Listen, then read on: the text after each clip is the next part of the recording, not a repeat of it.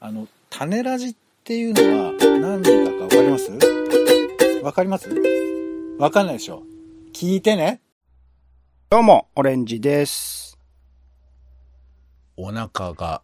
出てきてます。どうしよう。ポンです。世の中全部歌にしよう種ラジよろしくお願いします。よろしくお願いします。す。地域課題勝手会議。地域の課題を勝手に会議します。今回は地域のためにできる仕事についていろいろと考えてみようと思います。お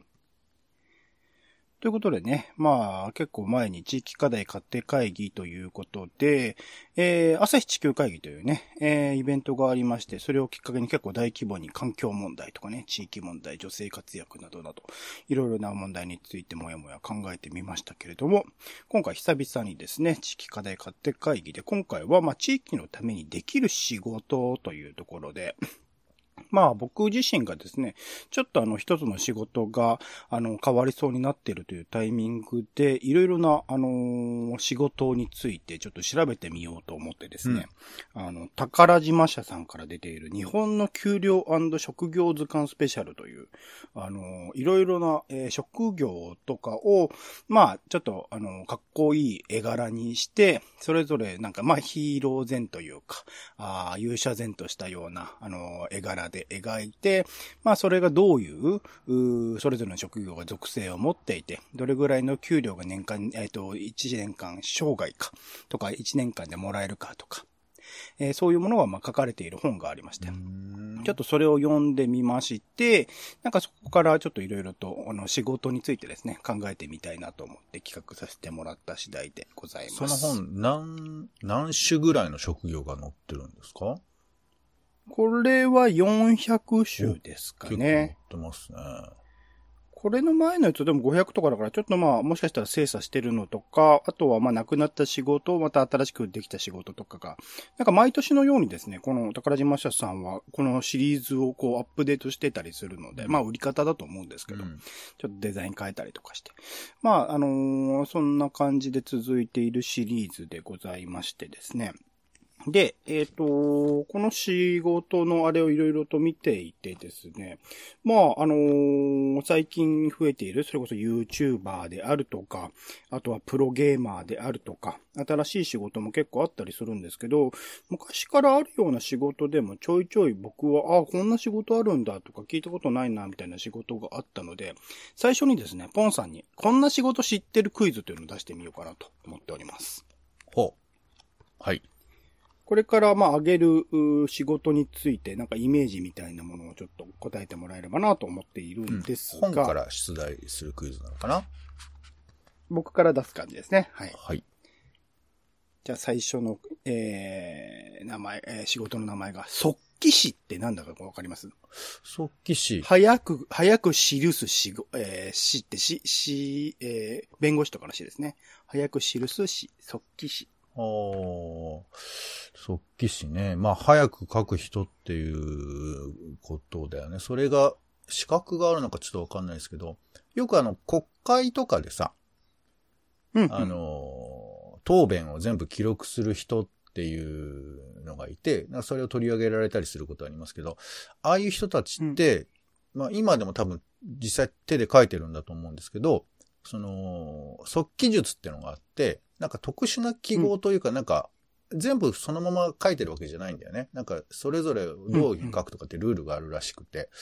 っていうのは聞いたことはあるんですけど、国会にあの、いるいる、いる人たちだけだと少ない気もしますけど、なんか、そういう人のことかな。どうだろうん。あ、いや、合ってます。大体合う。っています。はい。えっと、即記師さんっていうのは、まあ民間企業にもいらっしゃることはあるみたいなんですが、うんそういう早く書く、人が発した言葉を早く確実に書き記す。で、さっきポンさんも言っていた、えっと、即記文字というのが記号としてあって、それも使ったりするみたいですね。うん、うん、うん、一応こちらについては、えっ、と、プロの即記師になるためには、即記技能検定というのがあって、それの2級以上が必要なんじゃないかな、みたいなことも書いてあったりします。ちなみに、給料どれぐらいなんですか？平均給与次32万、年、えっ、と、障害賃金で2億2000万ぐらい。まあ、ずっと続けたらとですね。22歳から65歳まで続けたら、まあ、生涯で2億ぐらい。まあ、だから平均的というか、平均よりちょっと多いぐらいじゃないですかね、32万だと。まあでも、あの能力をもってして月額30万だとちょっと、もっと言ってもいいかなって思っちゃうね。確かに。うんそういうところ、ただ、確か、あとは、その最近のその、えっ、と、文字起こしのね、えっ、と、サービスとか AI 化みたいなものが進んでる現状ではあるので、なかなかこれから先、あの、広がりは難しい仕事なのかもしれないみたいなことも書いてありますね。はい。あとは、アクチュアリーとかご存知です？ポンさん。これはまたジャンルが違いますけど。アクチュアリー、えーなんか聞いたことあるでしょ？アクチュアリー。ヒュー・グラントになん、なんか声かけられるみたいなイメージしかないですけど。ラブアクチュアリーですね、それはね。うんえー全然わかんない。ラブ、あラブアクチュアリーの意味をもうわからずに、俺はもう、ウォモン、ウラブォモンないってアクチュアリーの。意味とはこれ多分違うと思いますけど、ね。あ違うんだええうんなんだろうね。もうなん、なんか、首飾り選ぶ人みたいなイメージしかないですけど、知らない。全然わかんない。アアクセサリーかな。これは、あの、あれです。保険商品の開発とか、年金制度の設計などを行うプロフェッショナルみたいですね。ああ、じゃあ保険業界にいる人ってことなのかな？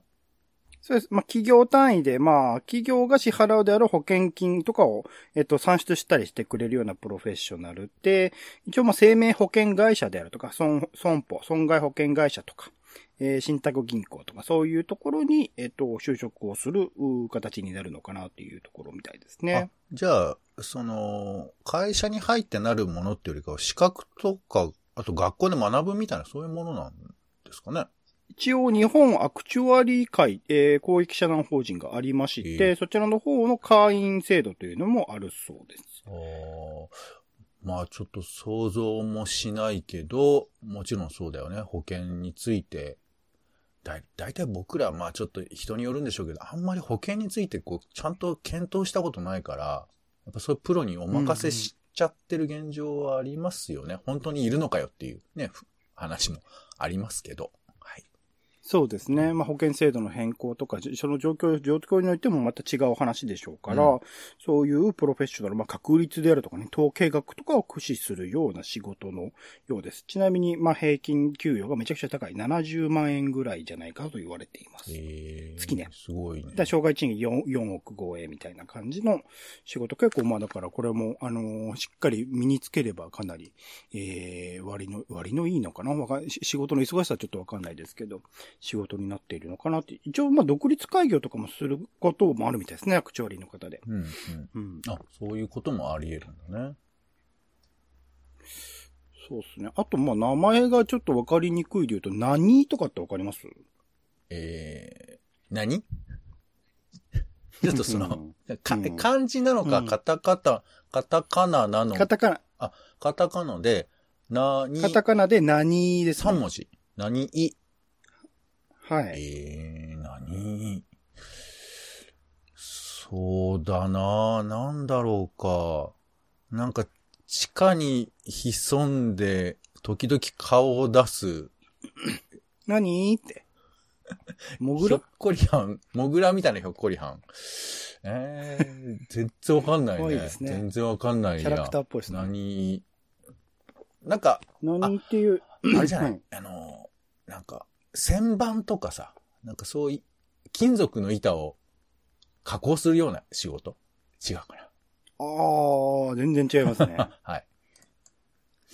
これなんかまあ育児のプロフェッショナルみたいです。乳児とか幼児の育児全般、しつけ教育、社会性の教育など、うん幼稚園、保育園などのカリキュラムに準じた地域教育までを含めたプロフェッショナルということで、うんまあそういう育児についてのアドバイザー的な役割とかも含んでいる仕事のようですね。ほう。それはでも昔からいたのかね、そういう人はね。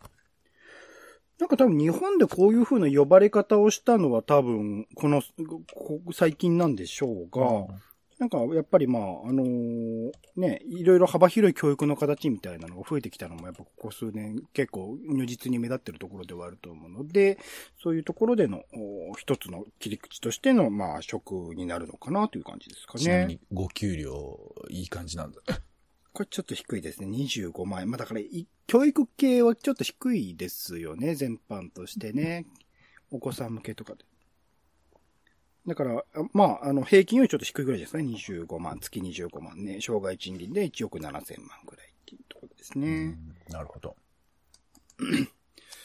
あとはそうだな、パタンナーとかわかりますよね。パタンナーって。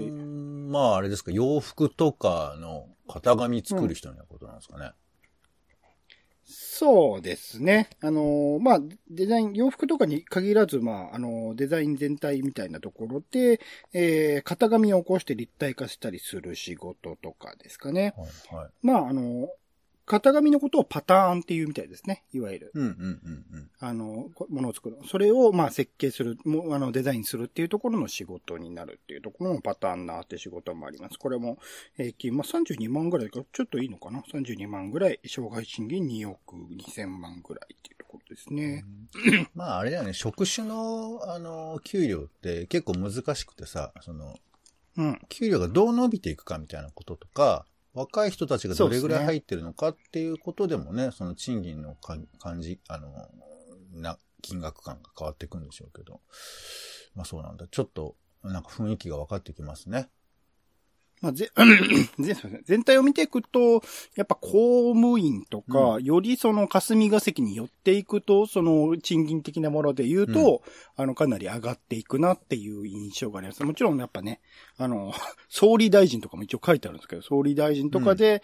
まあ、ずっと続けることはないだろうから、この障、あの、障害賃金とか平均賃金とか、どれだけ意味があるのって話ではあるけど、はい、一応平均ではまあ330万ぐらいじゃないかなっていう、まあ月額ですね。あ、月に330。うん、ええー、まあ、まあでも面白いね。同じ物差しに載せることでいろんなことが分かってくるっていう、まあ本なんでしょうね、それはね。まあ、金額で言うと、まあ、あの、果てしないのは、まあ、スポーツ選手とかね、野球選手とか、えー、まあ、サッカーも日本国内ではあれかな。海外とかで見るとサッカー選手とかも考えると、うん百万、うん千万の世界なので、はい、そういう意味ではあれですけど、まあ、そんなにね、あの、現役時代とか現役でいられる時期が長いわけでもないので、うん、そこら辺は、まあ、あの、鳴らしていったらどうなるかっていうところもあるのかな、みたいなので。まあこんな感じで結構いろいろとですね、えっと僕自身も知らない仕事とかっていうのが、まあいろいろあるんだなっていうところではあったんですね。はい、で、それを含めて、含めてというか、まあいろんな仕事があるという前提のもとに、ちょっとまあ僕と、まあ、ポンさんの側で、最近こう、地域においてというか、まあ、まあ、あの、ベースとして考えるのは自分の住んでる地域っていうところでいいと思うんですけど、なんかそこでなんか感じる課題とか、こういうことって必要なんじゃないかな、みたいなものをもとに、まあ、あの、仕事あ、その地域のためにできる仕事みたいなものをこう、追って考えてみれればなと思ってます。それについては、まあ、既存の仕事、もうすでにある仕事でもいいですし、新しくこういう仕事仕事というからにはある程度金銭的な授受っていうのがあるという前提のものにはなりますが、こういう仕事があればいいんじゃないかなっていうところまでちょっとはあの話してみれればなと思っております。うんというところで、まあ、個人的にまあいろいろと僕個人が感じる地域の課題としていくつかありまして、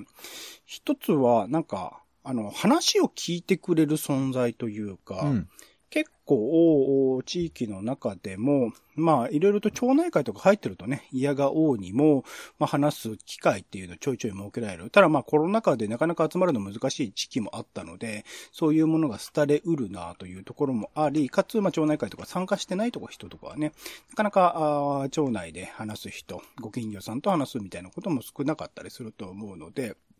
そういう人の、なんか地域の困りごとみたいなものを聞く存在？まあ、あの、民生委員さんとかね、いらっしゃいますけど、そういうがっつりこう、固まったものというよりは、なんか日常的に話を聞いてくれるような存在みたいなものが必要なんじゃないかなというところが思ったりとか、あとは今、町内会って言いましたけど、なんか地域におけるコミュニティの運営の担い手、それこそ、まあ、あの、歴史あるところだったらお祭りとかをどうやって存続させるのか、みたいなところはたびたび課題になっているので、そういった地域のコミュニティの運営をしていくような存在っていうのも、なんか必要になってくるのかな、とか。あとは、なんかまあ、共働き、夫婦共働きで忙しくって、なかなか子供の面倒を見れない。で、保育園に入ろうにも保育園でなかなかずっと応募が満員になっていて、えー、入れなくて、みたいなところで、えー、子供のなんか面倒を地域で見るような存在っていうのが、なんかいればいいのかな、みたいなところも思ったりとか。っていうところで、えっと、まあ、話を聞く存在とか、地域コミュニティの運営の担い手とか、あとは子供の面倒を見るような存在みたいなものが、なんか地域に必要なのではないかなと思ったりもしたんですが、なんかポンさん、なんかこれ如実にこう地域の課題として感じるというか、地域にこういう仕事必要、え地域こういう役割必要なんじゃないかなみたいな思ったことって最近あったりしますか？むちゃむずい課題だね、これね。うん。そして、今回の、まあ、メインの話ってことですね。地域に、まあ、貢献できるというか、役立つ仕事みたいなそうですね。ですよね。そうだよね。まあ、なんか時々その、まあちょっと人が少なくなってるような地域に行くようなことがあって、そういう時に考えることは何だろうな。うん、まあそれはし、基本地元の話でいいっすよ。地元？うん。今、今住んでる地元。あ、なるほど。その、おなるほどね。人が多かろうが少なかろうがってことですね。そうですね。まあまあ、ど、どっちの状況かによるか人が、多分結構ポンさんのエリアは多い方なんじゃないかな。なんといや、だからさ、あのー、これ僕やっぱ、なんか同じではない気がしちゃうんですよね。その、新宿の都会の真ん中で、うんうん、その人間関係どう作るかっていうのは、まあ結構かなり至難の技だと思うんですよ。うん、特にその、家族とか子供とかいるとまた違うんでしょうけど、やっぱなかなかね、うん、隣の人と会って喋ることなんて多分もうほぼないんじゃないのかな。引っ越しの挨拶とかってしました？いや、死には行くけど、出てこないとかも多いもんね。うん、やっぱそうなんだ、そうっすよね。顔覚えられたらっていうのがあったんですよ。もうリスク的なものがね。そう、そう、つまり、まあもちろんゼロとは言わないけど、そのリ、すべてのリスクを排除していこうっていう感覚で、地域というか作られているので、だからそういう地域に求めるものっていうよりかは、別でゾーニングした自分にリスクのない人を選ぶみたいな、そういう感じで作られていると思うんですけど、ただまあ、仕事っていう意味では、まあ、ちょっと俺、民生委員の仕事自体があんまり分かってないから、その、地域でね、その、例えば、お年寄りだとか、えー、まあちょっと暮らしにくい人たちをどういうふうに横串つなぐのかとか、まあ、パトロールするのかみたいな、そういうことは、必要だと思うんだけど、なんか手法と現状との関係が悪いよね、きっとね。なんか歩いてどうですかっていう感じと、受け手側がそういうふうなことに慣れてるのかな、みたいな感じは、まあ都会だとちょっと難しいなと思うけど、うん、じゃあみんなにスマホと GPS を渡しゃいいのかって話もあるから、うん、なんかそういう、都会ではそういう、そうね、ちょっと仕事としては、だから、あの、民生委員をパワーアップさせてあげたいよね。ちょっと実態は俺にもよくわかってないんですけど。うん、うん、うん。うん。あと、そうね。まだちょっと田舎っていうか少し人が少なくなっているようなとこだったら、やっぱなんかこう、コーディネートする仕事なり、まあ、環境があるといいよね。なんか困ってる人とか、なんか人が欲しいっていう風な声があるとするじゃん。うん、まあ、例えば、えー、うんうん、農業とかをやってほしいんだけど、畑もあるんだけど、なんか人がいないみたいな時に、どうやって人集めたらいいんだよ、みたいな。まあで、きっとそれは市役所とかそういうとこに依頼するんでしょうけど、なんかそういうのがもうちょっとこう民間も含めて混じり合うといいと思うんだけど、まあなんかこう、整理されればされるほど混じり合うことが難しくなってくるから、うん、そういうもの混ざるような仕事なのか仕組みなのか、っていうね、だからいろんな横に広い情報を持った人がいろいろ混ぜ合って、こっちとこっち繋がるんじゃないみたいな。なんか、お見合いの人間関係版みたいな、なんかそういうこととかはね、まあ前は知り合いとか、えー、がやってたんでしょうけど、そういうことをシステム的にやれるようなことがあると、うんうんそう、なんかね、その、か、大規模なコミュニ、地域コミュニケーターみたいな感じじゃなくて、もっと小さい感じで、この街のコミュニケーターみたいな、そういうふうな人とかはいてもいいのかなとか思いますね。なんかやっぱ地域のことって考えると、やっぱその職業としてやるには、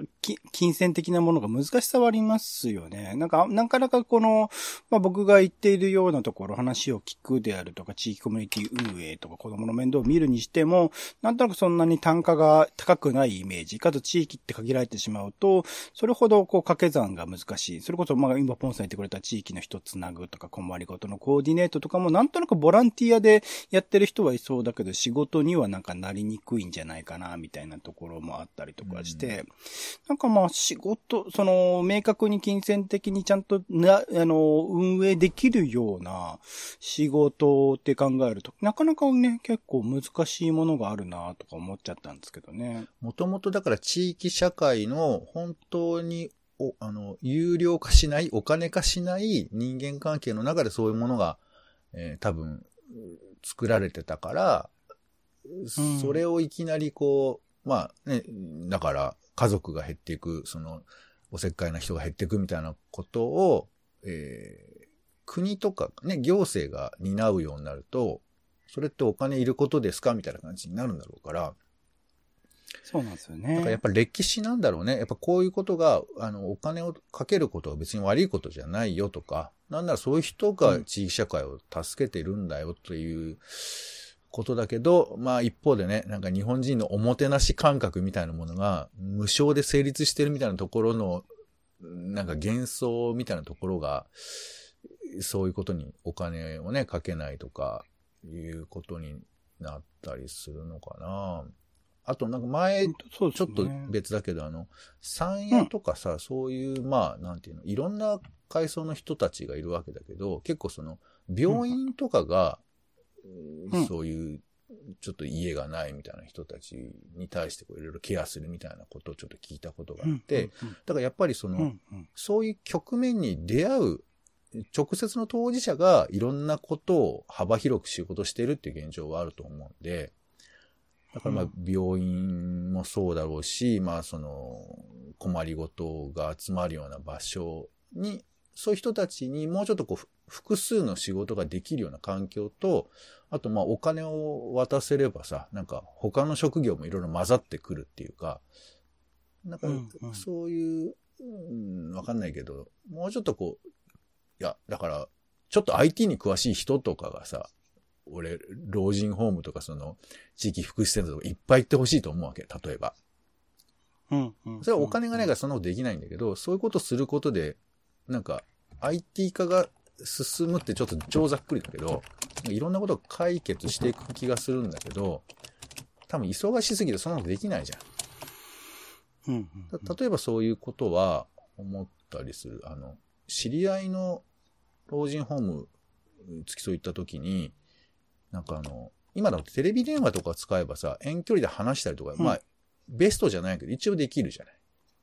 はいはいはい。離れててもね、でもコロナ禍とか特にね。そうそう。それはさ、ニュースでは聞くけど、ほとんどのところやれてないわけですよ、多分。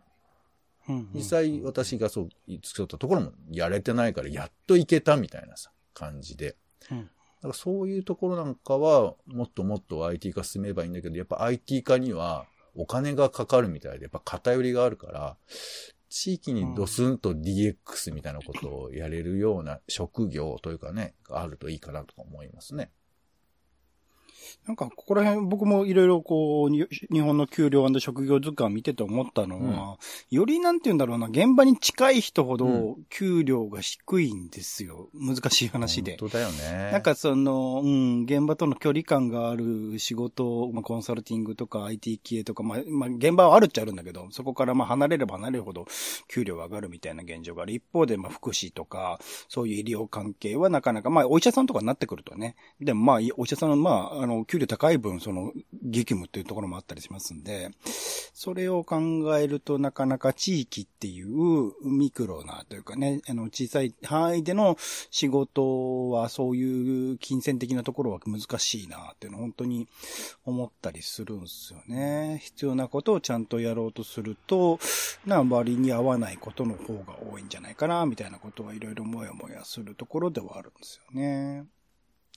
まあ、む、むず、むず、むずいけどね。むずいけど、なんか、あの、やっぱさ、物を作ってお金を儲けるのと、お金を使ってお金を儲けるのと、ちょっと種類があるじゃない。投資運用みたいな方ですけどね、後者は、うん、トレ、トレーダーとかねそうそう。そういうものと物を作る人たちが上手な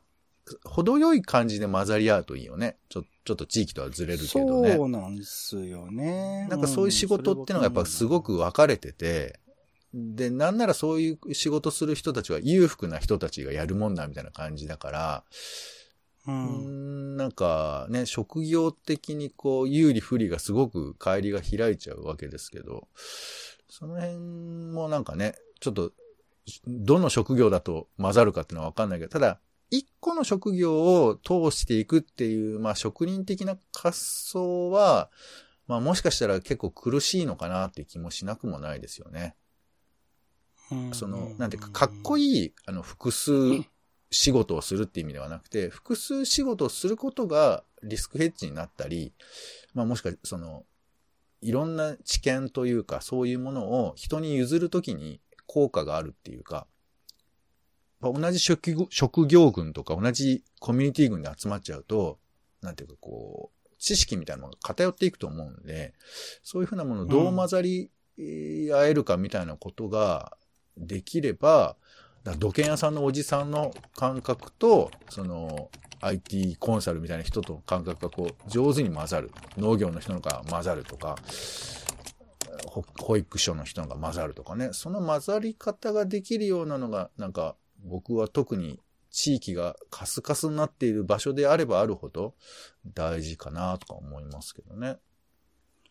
なんか今のに乗っかっていくと、なんかもっと仕事を、むしろ一人一人の仕事は、なんか細分化していってもいいのかもしれないですね。その専門性みたいなものを一つつける。それこそ、本当小さな単位で言うと、草むしりの専門でめちゃくちゃ上手い人とか、なんか、お金を数えるのが上手い人とか、なんかすごく、あの、なんだろう、今のすでに設けられている職業の範囲って、まあ一つの仕事にしても結構広かったりするじゃないですか。さっきまあ医療の話とか福祉の話とかしましたけど、医療つっても、医療以外の幅広い分野をそれぞれの仕事の人が担当してたりするので、そこら辺をもっと細分化して、一応あなたの、あの、専門領域はここですみたいなことを決めた上で、うん、でも仕事においては、その一つの専門領域だけではな、まあ、成り立たないから、それがまあチームになって、いく何人かのその専門領域を持ってる人たちで組み合わせで、そのいろいろなプロジェクト仕事とかを運用していくみたいな動きになっていくっていうのは、まあ、ありかもしれないですよね。その、えっと、仕事がなかなかないっていう人も含めて、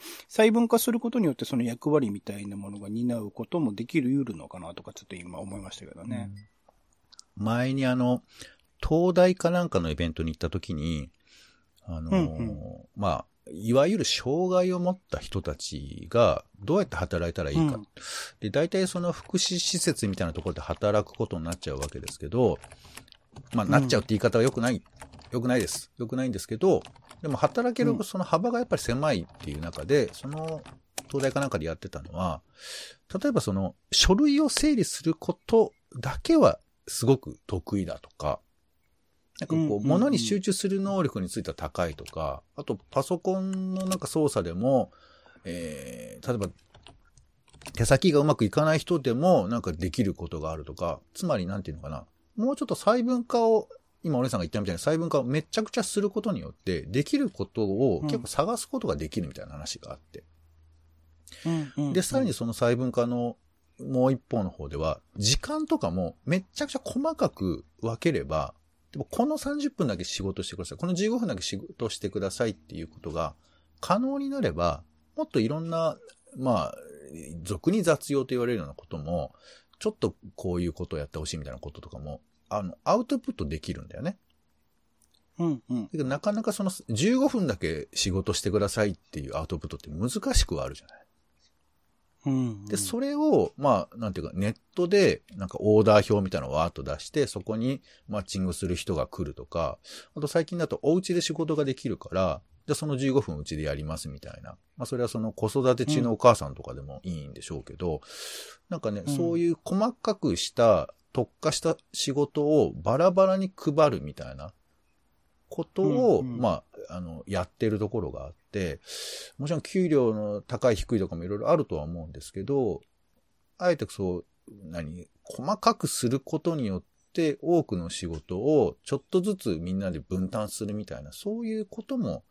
可能かなって、ちょっとごめんね、元のその地域への職業とは少しずれるかもしれませんけど、まあ多分元々のね、地域での仕事ってみんなの雑用みんなでちょっと、こっとずつやるっていうことだったりするから、それを仕組み化できるといいのかなとは思いますけどね。結構かつてのその江戸時代とかにおける小商いみたいなもの、それこそ僕が尊敬してるワイヤー、元ワイヤーで編集長の若林さんとかが前にも言ってましたけど、う昔ね、それこそ小商いで一人一人が専門的な仕事を持っていて、すごく細かく仕事が分かれていたがゆえにそれぞれの生活、まあそれほど裕福ではなかったかもしれないけれども、なんか平均的なバランスは取れていたみたいな現状があるから、さっき言ったみたいなその現場から距離が離れて、えっと、大きな給料を持っている仕事の内容自体ももう少しなんか細分化できるのかもしれないなとは思うんですよね。だからそれを、なんかいわゆるあの、前澤さんみたいに金配りみたいなことじゃなくって、仕事としてうまく分担するみたいなことを、なんか、まあ、地域と直接絡むかっていうのは難しいところではありますけど、そういう仕事をなんかうまく分けることっていうのもできるのかなとか思っちゃったりしますけどね。最近よくあるけどね、その、何、なんか、どこどこ地域で、えーこういうプロジェクトがあるので、多分東京の人、えー大阪の人、都会の人関わってくれませんか、みたいな、その地域に関わらず、その専門能力を持っている人を、うん。えー集めるみたいな。あとね、北関東でやるプロジェクトに、東京の人も含めてやりませんかみたいなこととかを声かけたり、えーまあ、それこそ地域おこし協力隊みたいなのもいますけど、まあ、それはちょっと置いといて、なんか企業でもそういうふうに、えー場所問わずにしてやるっていう集め方はちょこちょこ聞きますよね。なんかそういうそうですね、専門性みたいなものがある人がそういうところでいくつかの地域を担当するとかも全然あっていいかなとは思うし、ただまあその人に本当いろんな仕事が、その地域と、個別な地域におけるいろんな仕事が一気に来ちゃうと、それはそれでバランスが取れないことでもあるだろうから、それはもう少しね、細かくして、いろんな専門領域を持ってる人が一つの地域に入り込むみたいな方が、むしろまあ外のね、意見とかも入れられて面白いのかなとも思ったりしますよね。まあ、そ、そういうことをさ、ちょっと、ごめんなさい。僕がこう、観念的なことを言いまくりましたけど、でも、じゃあ、その目の前にいない人がさ、なんかわーわー言ってきて、あの、もちろんそれは、そこをどう解消するかなんだけど、やっぱその場にいない人にわーわー言われてものが進んでいくのもちょっときっと違和感あるよね。なベースが本当に、まあ、個別にむあ難しいかもしれない。地域の人がなんかまあ求めてるっていうか、これ解決してほしいと思ってる課題に対する仕事であるってことが大事なんですか、ね。こがもう、そこも難しいのよ。いや、もう、このままでいいのよって思っている、もしくはそういう風な言葉遣いしかできない状況もあるわけじゃない。うんうんで、うん今僕らはこれなんかし、仕組みの話はいっぱいしたけど、じゃあ具体的に何を困ってるんだっていうと、僕はやっぱその地域地域ごとによって違うから、地域ごとじゃなく、もう人ごとですね。そうですね、ありますね。で、僕も今この住んでる場所で 何がこの地域の困りごとかって言われると、要するにさっきも言ったけど、僕は残念だけどコミットできてないから、俺の困りごとはあっても、この地域の困りごとっていう風な言い方では見えないんだよね。えっと、ポンさんが今抱えている個人的な困りごとは地域で解決できるようなものでもないって感じってこと？まあ、例えばお金が欲しいとかさ。あの、例えば俺がなんか年食って世話して欲しいとかさ、地域で解決してくれししてくれるかもしれないけど、なんか、非常にこう、サービスを要求するみたいな話になってしまうから、なんかちょっと、それって、なんていうか、こう、ウィンウィンじゃないっていうか、単に俺が金を払えばいいのかみたいな感じに今だとね、なっちゃうんですよ。じゃあ話し相手が欲しいって言い方もできるかもしれないけど、お姉さん、自分が話し相手欲しいって話にはさっきのならないでしょ？そうですね。自分自身がっていうのにはならないな、確かにな。話を聞く存在が必要だろうなって、うん。特に高齢者の方に対してっていうところが考えたとこ多ろ分間違ってはいないんだろうけど、でも、やっぱりこう、地続きの感じというか、例えばあの人、あのおじいちゃんがそう言ってたなとか、よくそういうことを、まあ、お姉さん仕事上で、だから仕事もあるよね。仕事で地域にコミットできてたりするとそういうことがあるんだろうけど、それで言うと、システムとして地域とつながることができたとしても、やっぱ地域を歩き回るとか、関係性とか、なんなら課題を掘り起こせても、その人たちと関係性がない中で何か言って何ができるんだっていうか、うんうん。まあ、ちょっとい、これも非常に関連的で、ね、必ずしもその自治体の首長がそこの地域の出身じゃないって話とかもよく聞きますから、まあ、またちょっと、そういうことでもないのかもしれないけど、そこに馴染むみたいな、地域おこし協力隊も大変みたいよ。なんかその、馴染めないと成り立たない仕事じゃない。ね。そうそう。ですねだからね、そのまま戻ってきちゃうみたいなことも聞いたこともありますけど、だから、うん、そういう意味では、まあちょっと職種でもあるけど、そこにい行って何ができるかっていう、そういう知見とかは、まあみんな知っているといいよね、きっと。まあ本当に別々、個別なんでしょうけど。うん、うん、うん、うん。そうですね。そこら辺はでも可視化するっていう人とか、なんかまあ、うん今すでにある仕事を地域レベルで個別にやる、それこそまあ地方自治じゃないですけど、よりなんかその地域内で解決するみたいなのができたらいいのかもしれないですね。それこそ、なんかまあ不動産紹介とかにしても、なんかまあ大手の不動産会社とかが入っちゃうと、なんか一つのマンションをどうやって売っていくかみたいな話になっていくけど、なんかもうちょっと小規模に、あの地域内だけで考えたらば、地域内で、あの、ど、どういうふうに、あの、それぞれのいろんなその、なんだろう、不動産に対するニーズとか、どういうことに住みたいみたいなニーズを聞いた上で、あの、適切なものをこう当てがって、まあでもそれは地域の不動産屋さんがやってることなのか。なんかそんな感じで、より、こう、身近な、あの地域単位での仕事の細分化みたいなものができたらいいのかもしれないですけどね。うんそうね。まあ、もしかしたら既存の職業がもうちょっと形を変えていくっていう割とまあベタですけど、そういうこととかね、あの、都会の方だと無料で何かするみたいなことって割とあるじゃないですか。無料でやるけど人が集まったことで還元するみたいな。で、多分人が少ないとそういうことなかなかできないところもあると思うんですけど、お金をかけずして人を誘致することでとか、まあでもなんか、ちょっとどっかで聞いたことがあるような話ばっかりだから、こう、ちょっと発明感がなくて、あの、自分で凹みますけど、うん。うんまあでも、あれよね、さっき言ってたみたいに、やっぱこう、話し相手っていうものとかが、職業としてどう成り立つかっていうあたりですよね。うん、うん、うん。うん、なんかね、が学生がこう旅行って、まあ、ばあの、僕みたいな人でもいいですけど、ちょっと話すとか、ね、あの、ふ福島とそういうところに話しに行くとか、全然ありだし、それはそれでいいんでしょうけど、だからそういうの間つなぐ人っていうのもいるかもしれないよね。直接話すというよりかは、話す人がごった返すような仕組みを作るみたいうん、うん。な。うん。そうですね。そこら辺、だからそうだな。本当にさっきも言ってた、その、ね、公共というか、あの、いわゆる、まあ、役所さんとかがやっている仕事とかとのバランス感覚っていうところでも、そこら辺は、役割分担みたいなのが難しいんだろうなと思うと、うん、今、地域のね、全体のその仕事というか必要なこととか、どういうふうにお金が回ってるかとか、仕事がどういうのがあるかとか、全部こう、網羅した、把握した上で、なんかうまく分けるような役割の人が必要なのかもしれないですね。そうね。なんか、結構、公務員は、あの、目立つ人っていうか、有能な人と、まあ、有能じゃないっていうか、その、なんかね、そう、そういうことを発揮しづらい人といたりするから、まあ、その辺うもん大きいよね。そういうことになんか、で、違いが出てしまうみたいなね、こともあるのかもしれませんけど。うんうんうんうん。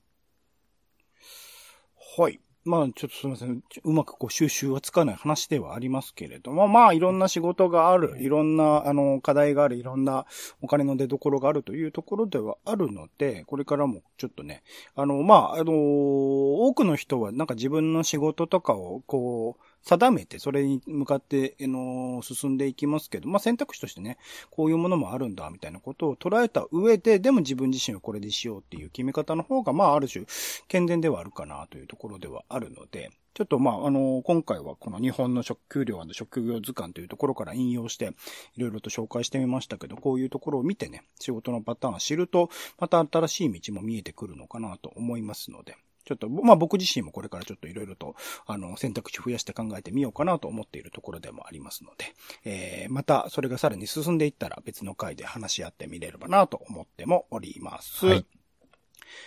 ということで今回、えー、地域課題勝手会議では地域のためにできる仕事みたいなところをいろいろともやもや考えてみました。